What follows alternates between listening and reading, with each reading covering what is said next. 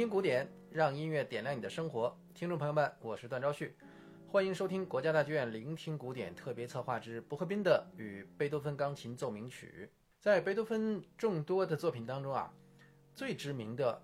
应该说就是他的那一首第五交响曲，也被称为命运交响曲的那部作品了。那这个交响曲之所以被称为命运呢，就是因为它第一乐章的主导动机。呃，是被人们称为像是命运敲门的这样的一个声音，就是这样。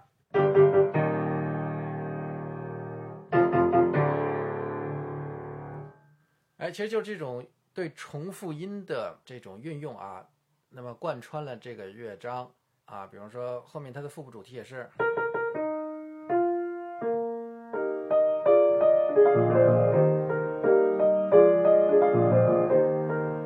就这个咚咚咚咚这个节奏，那实际上呢，这种对于重复音的使用的这种手法，就是类似于命运主题动机的，呃，在贝多芬的很多作品中，我们都会听到，这也是贝多芬非常喜爱使用的一种手法。其实就在贝多芬最知名的小品《献给爱丽丝》里面，我们也能听到，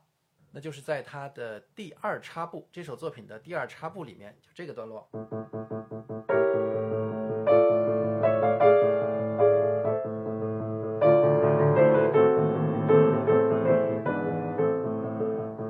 贝多芬的奏鸣曲当中，自然也就不例外啊。我们可以看到很多他使用这个手法的奏鸣曲。今天呢，就想跟大家呃看一看，呃举几首啊，他使用了所谓命运主题动机的这样的奏鸣曲。那首先想跟大家分享的呢，就是他的作品第七号啊，这个在他整个奏鸣曲里面呢是排第四首的，哎，就作品二的三首之后就是这首。那么同时呢，也是这次波赫宾的将在五月九号下半场第一首演奏的这首奏鸣曲啊。这个奏鸣曲的开场，我们就会听到这个低音的持续的这种重复音，就是命运主题动机，就是这样。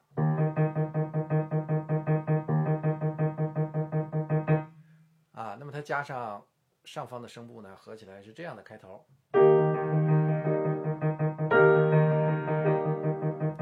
哎，这首奏鸣曲是这样的。同时呢，这首奏鸣曲呢也是贝多芬第一部啊被称为大奏鸣曲的奏鸣曲啊，而且它从这个长度啊，就是小节数啊，还有演奏时长来说啊，都是一首规模很宏大的奏鸣曲。嗯，而且大家会注意到，就之前作品二，那是还是在仿照着巴洛克时期那种作品成套出版的这种习惯，对吧？这个一个作品号里有好几首。但是从他第四首这个作品七呢，哎，他就是这一个作品号，就是一首作品啊，等于，呃，跟之前在这方面也是有一个区别的。那这首作品呢是用降 E 大调写成的啊，特别值得提到的一点就是说呢，降 E 大调，比方说贝多芬的英雄交响乐，还有他的皇帝钢琴协奏曲，都是用降 E 大调写的。但是这首降 E 大调奏鸣曲呢，除了带有一些这个类似的气质之外，其实更多的是一种伤感多情的气质，特别是体现在他的中乐章，就最后一个乐章里啊。那么关于这个作品呢，车尔尼也曾经提到过啊，就是实际上当时这个贝多芬呢，也是一段爱情啊，他爱上了一个这个叫做科勒维奇伯爵小姐的这么一个人啊。他也是给这个女士呢也教过音乐，哎，同时呢他也心生爱恋，所以贝多芬自己他就给这个奏鸣曲起名叫《爱恋奏鸣曲》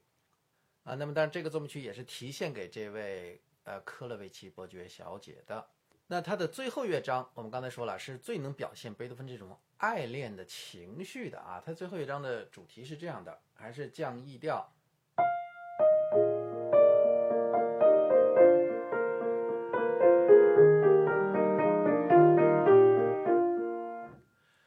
一听就非常抒情的一个主题哈，一个非常歌唱性的主题。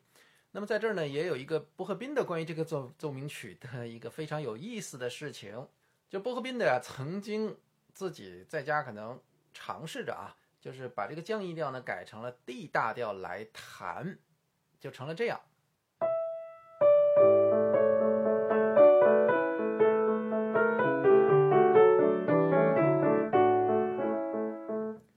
对比一下原来的降 E 调。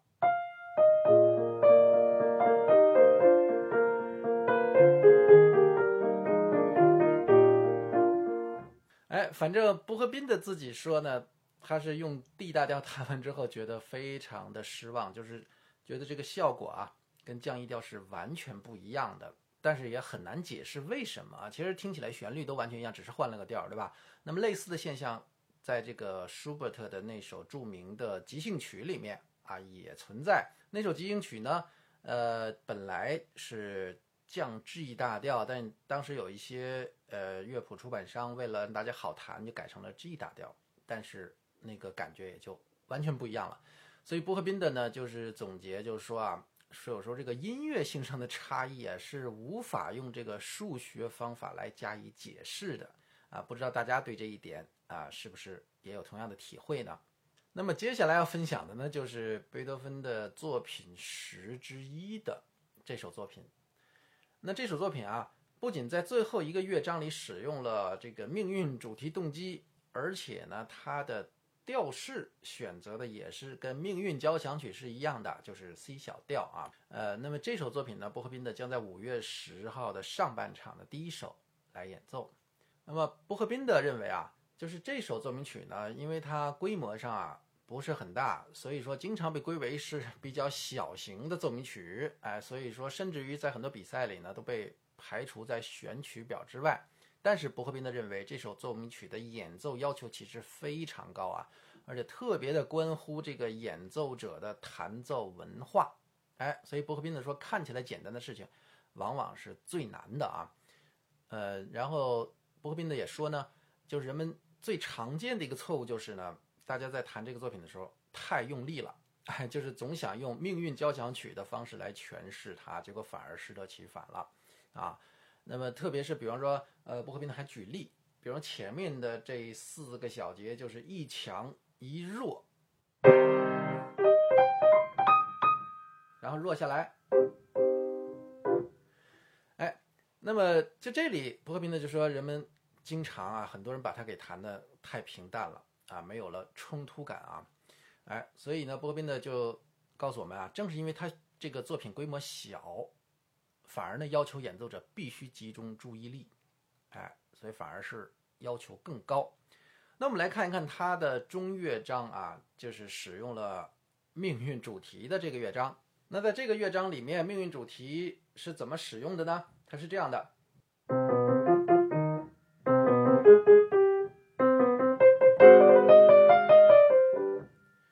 哎，大家会听到它是哒哒哒哒哒哒，哎，里面仍然是。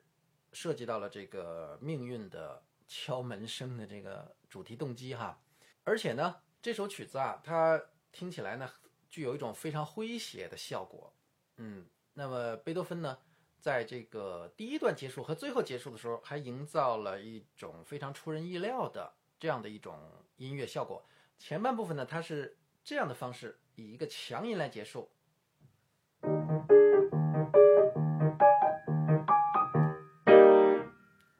它是这样的，哎，城市部它是这样结束的，而在整首曲子结尾的时候，也就这个乐章的结束的时候啊，它反而呢是用一种弱的收尾，让它好像消失在无形当中。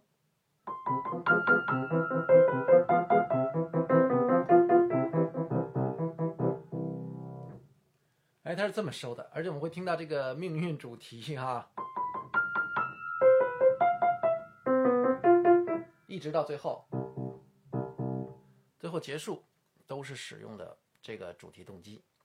哎，所以呢，我们也非常期待啊，在这个五月十号听到波赫宾的啊如何为我们来展现这首一般人认为比较小的这首奏鸣曲。那么在作品号上排在刚才的十之一后面的十之二的中乐章啊，它也使用了命运动机的这个音型。那么这首奏鸣曲呢，薄荷宾的将在五月十四号上半场的第一首来演奏，啊，那我们来看一看啊，呃，这首奏鸣曲的中乐章它是这样来用这个命运动机的。那么这个奏鸣曲呢，它是一个没有慢乐章的一个奏鸣曲。那么之前海顿也写过类似这样的奏鸣曲。那么在中乐章里面呢，这个命运动机是这样：先是低声部进入啊，我们就会听到非常清晰的这个类似命运敲门的这个动机。那么之后高声部再进来啊，是这样的。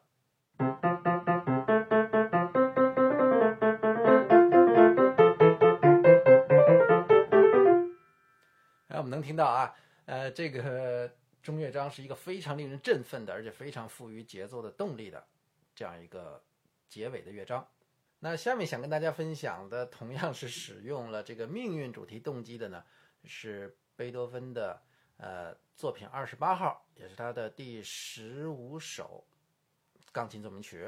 那么这首奏鸣曲呢，布赫宾的将在五月十五号的上半场的第三首，也是上半场最后一首来演奏这首奏鸣曲啊。呃，像月光啊、悲怆啊、什么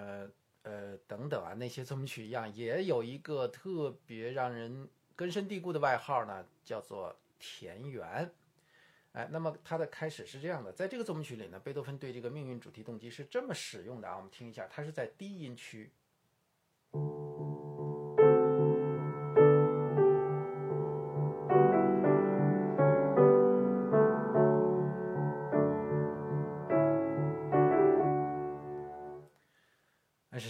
那么我们能听到啊，这首曲子其实是体现了。贝多芬对于温暖呐，对于爱呀，对于安宁的一种永恒的渴望。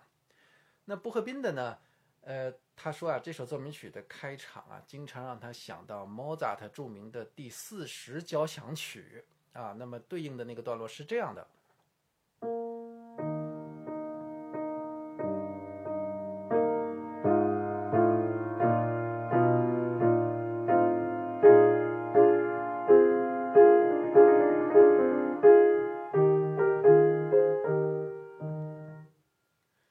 道您听到这两首作品会不会也有类似的感觉呢？那下面一个呢是贝多芬的作品三十一之三啊。那么作品三十一号有三首啊，一二三，这是第三首。那这一首呢，布和宾的将在五月十号的下半场的第二首，也就是下半场最后一首来演奏。呃，那么这首奏鸣曲呢，也有一个绰号啊，叫做狩猎。在这个曲子的第一乐章里，我们同样能够听到这个命运主题动机，它出现在这里。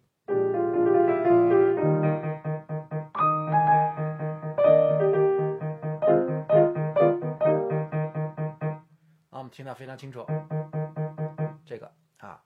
那么当然，这个狩猎的名字呢，其实是来源于它最后一个乐章啊，是一个极版的八六拍，哎，是来源于那儿啊，并不是。其实跟前面的音乐形象倒是关系不大。那么特别有意思的，呃，值得一提的事儿呢，就是这个作品三十一号的三首作品啊，其中第二号呢就是著名的《暴风雨》，但是呢，在布赫宾的这儿啊，第一号、第三号也都有外号。那么第一号呢，就是我们之前介绍过的啊，那首被他和他的孩子称为“杀手奏鸣曲”啊。那么这个第三首呢，啊，虽然大家都叫它《狩猎》，但是在布赫宾的那儿呢。是管它叫酸菜奏鸣曲啊，是因为开头这首奏鸣曲第一乐章的开头的这个动机，这个动机，呃，伯克宾的说呢，他的老师当时呢，就是为了帮他找到这个动机的感觉啊，就是用德语呢，用这个旋律唱德语的酸菜这个词儿，哎，所以后来他就给它称之为叫酸菜奏鸣曲。那么最后一首想跟大家分享的，使用了。命运主题动机的奏鸣曲就是贝多芬非常非常著名的伟大的热情奏鸣曲。那么这首奏鸣曲的作品号呢是五十七号。那么在整个奏鸣曲当中的顺序呢是第二十三首奏鸣曲。波克宾的呢将在五月十五号下半场的第二首，也是呃这场音乐会的最后一首来弹这首热情奏鸣曲。那可以说啊，在这首奏鸣曲当中。我们看到了一个巨人的形象的贝多芬，啊，很多人都认为从第一个音符开始就带有着强大的震撼的效果。那么这首奏鸣曲呢，也被视为就是可以说是在他后面幺零六，就是这个十五年后啊，就是在热情问世的十五年以后，才有了作品幺零六，就是锤子键。在那首之前，是贝多芬最大型的一个奏鸣曲。那么这里面呢？命运主题的这个，也就是这个敲击的节奏型啊，出现了很多次啊，而且就表现了一种非常神秘的，好像一种执念一般的循环。那么，比方说，在开始我们就会听到出现在这个地方啊，在这个之后，然后低声区就出现了，然后高声区，低声区，然后高声区。哎，在这里我们就已经听到了这个命运主题啊。那么之后我们还会多次的听到，比方在这里。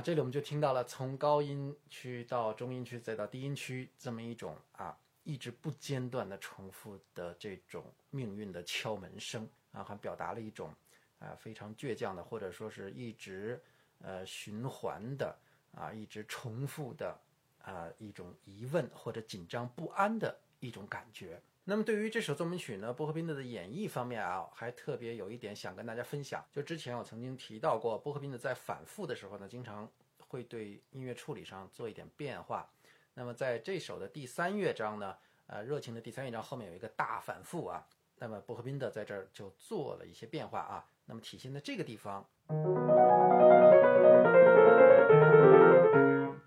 在这个地方呢，他左手有一个。这样的一个低音下行啊，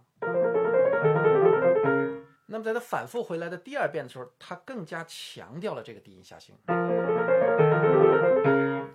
哎，到时候大家可以呃在这次的现场关注一下薄荷宾的是不是还是这么来处理。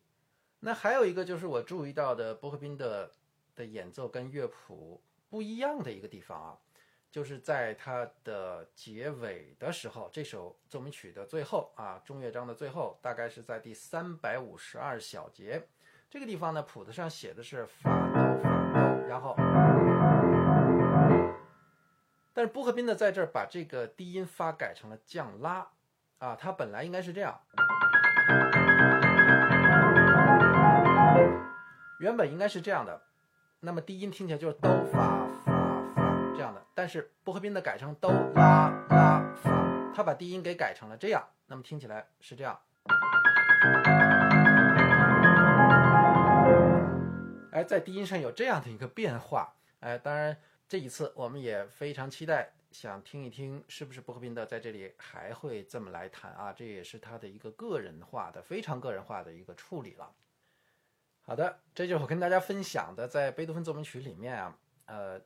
多次使用的这个命运主题，我们也会发现呢，呃，虽然是同样的这样的一个音型，但是贝多芬其实是给他们赋予了非常不一样的表现力。那么我们也非常期待呢，伯克宾的在音乐会上给我们展现，哎，这些主题啊，都是呈现出什么样的情感或者什么样的音乐形象。那么最后呢，呃，还是非常期待这一次伯克宾的全集的演绎。同时呢，也想跟大家聊一下，就是波赫宾的呢他自己对于贝多芬的这样的一个全集的态度。之前呢，据说有一次啊，波赫宾的遇到了另外一位钢琴家，那么当然也比波赫宾要年长的一位钢琴家，也是奥地利的，是古尔达。那么两个人呢非常开心的聊天儿。那么古尔达呢就问波赫宾的说：“最近你在忙什么啊？”那么波赫宾的说呢，在音乐厅啊进行贝多芬这种作品全集啊这样的一些演出。古尔达呢就打断了他，说：“你还没对贝多芬感到厌倦吗？”那么波赫宾的表示呢，其实他认为这个问题是没有意义的，因为呢，他总是能够从这些伟大的作品里面发现新的东西。而且波赫宾呢还说啊，每次他弹完最后一首，也就是幺幺幺的时候啊，整个完成了三十二首的演奏的时候，他都特别希望立刻再重新再来一遍。哈，那么不知道这次他在北京演出是不是也会这样啊？所以我觉得呢。通过波赫宾的啊，用一生来诠释贝多芬的奏鸣曲、贝多芬的协奏曲啊，其实让我们看到了，就像这样伟大的音乐啊，就像是情感体验的无限的宝库啊，它能够教会我们越来越细腻、复杂和微妙的感知世界的方方面面。所以我们非常期待在这次波赫宾的的贝多芬奏鸣曲全集的演奏会上啊，获得。极大的审美享受。我们也预祝布赫宾德的音乐会圆满成功。那么在这儿呢，我们仍然是呃用布赫宾德之前的录音，先听为快啊，感受一下布赫宾德演奏的贝多芬热情奏鸣曲第一乐章。谢谢大家。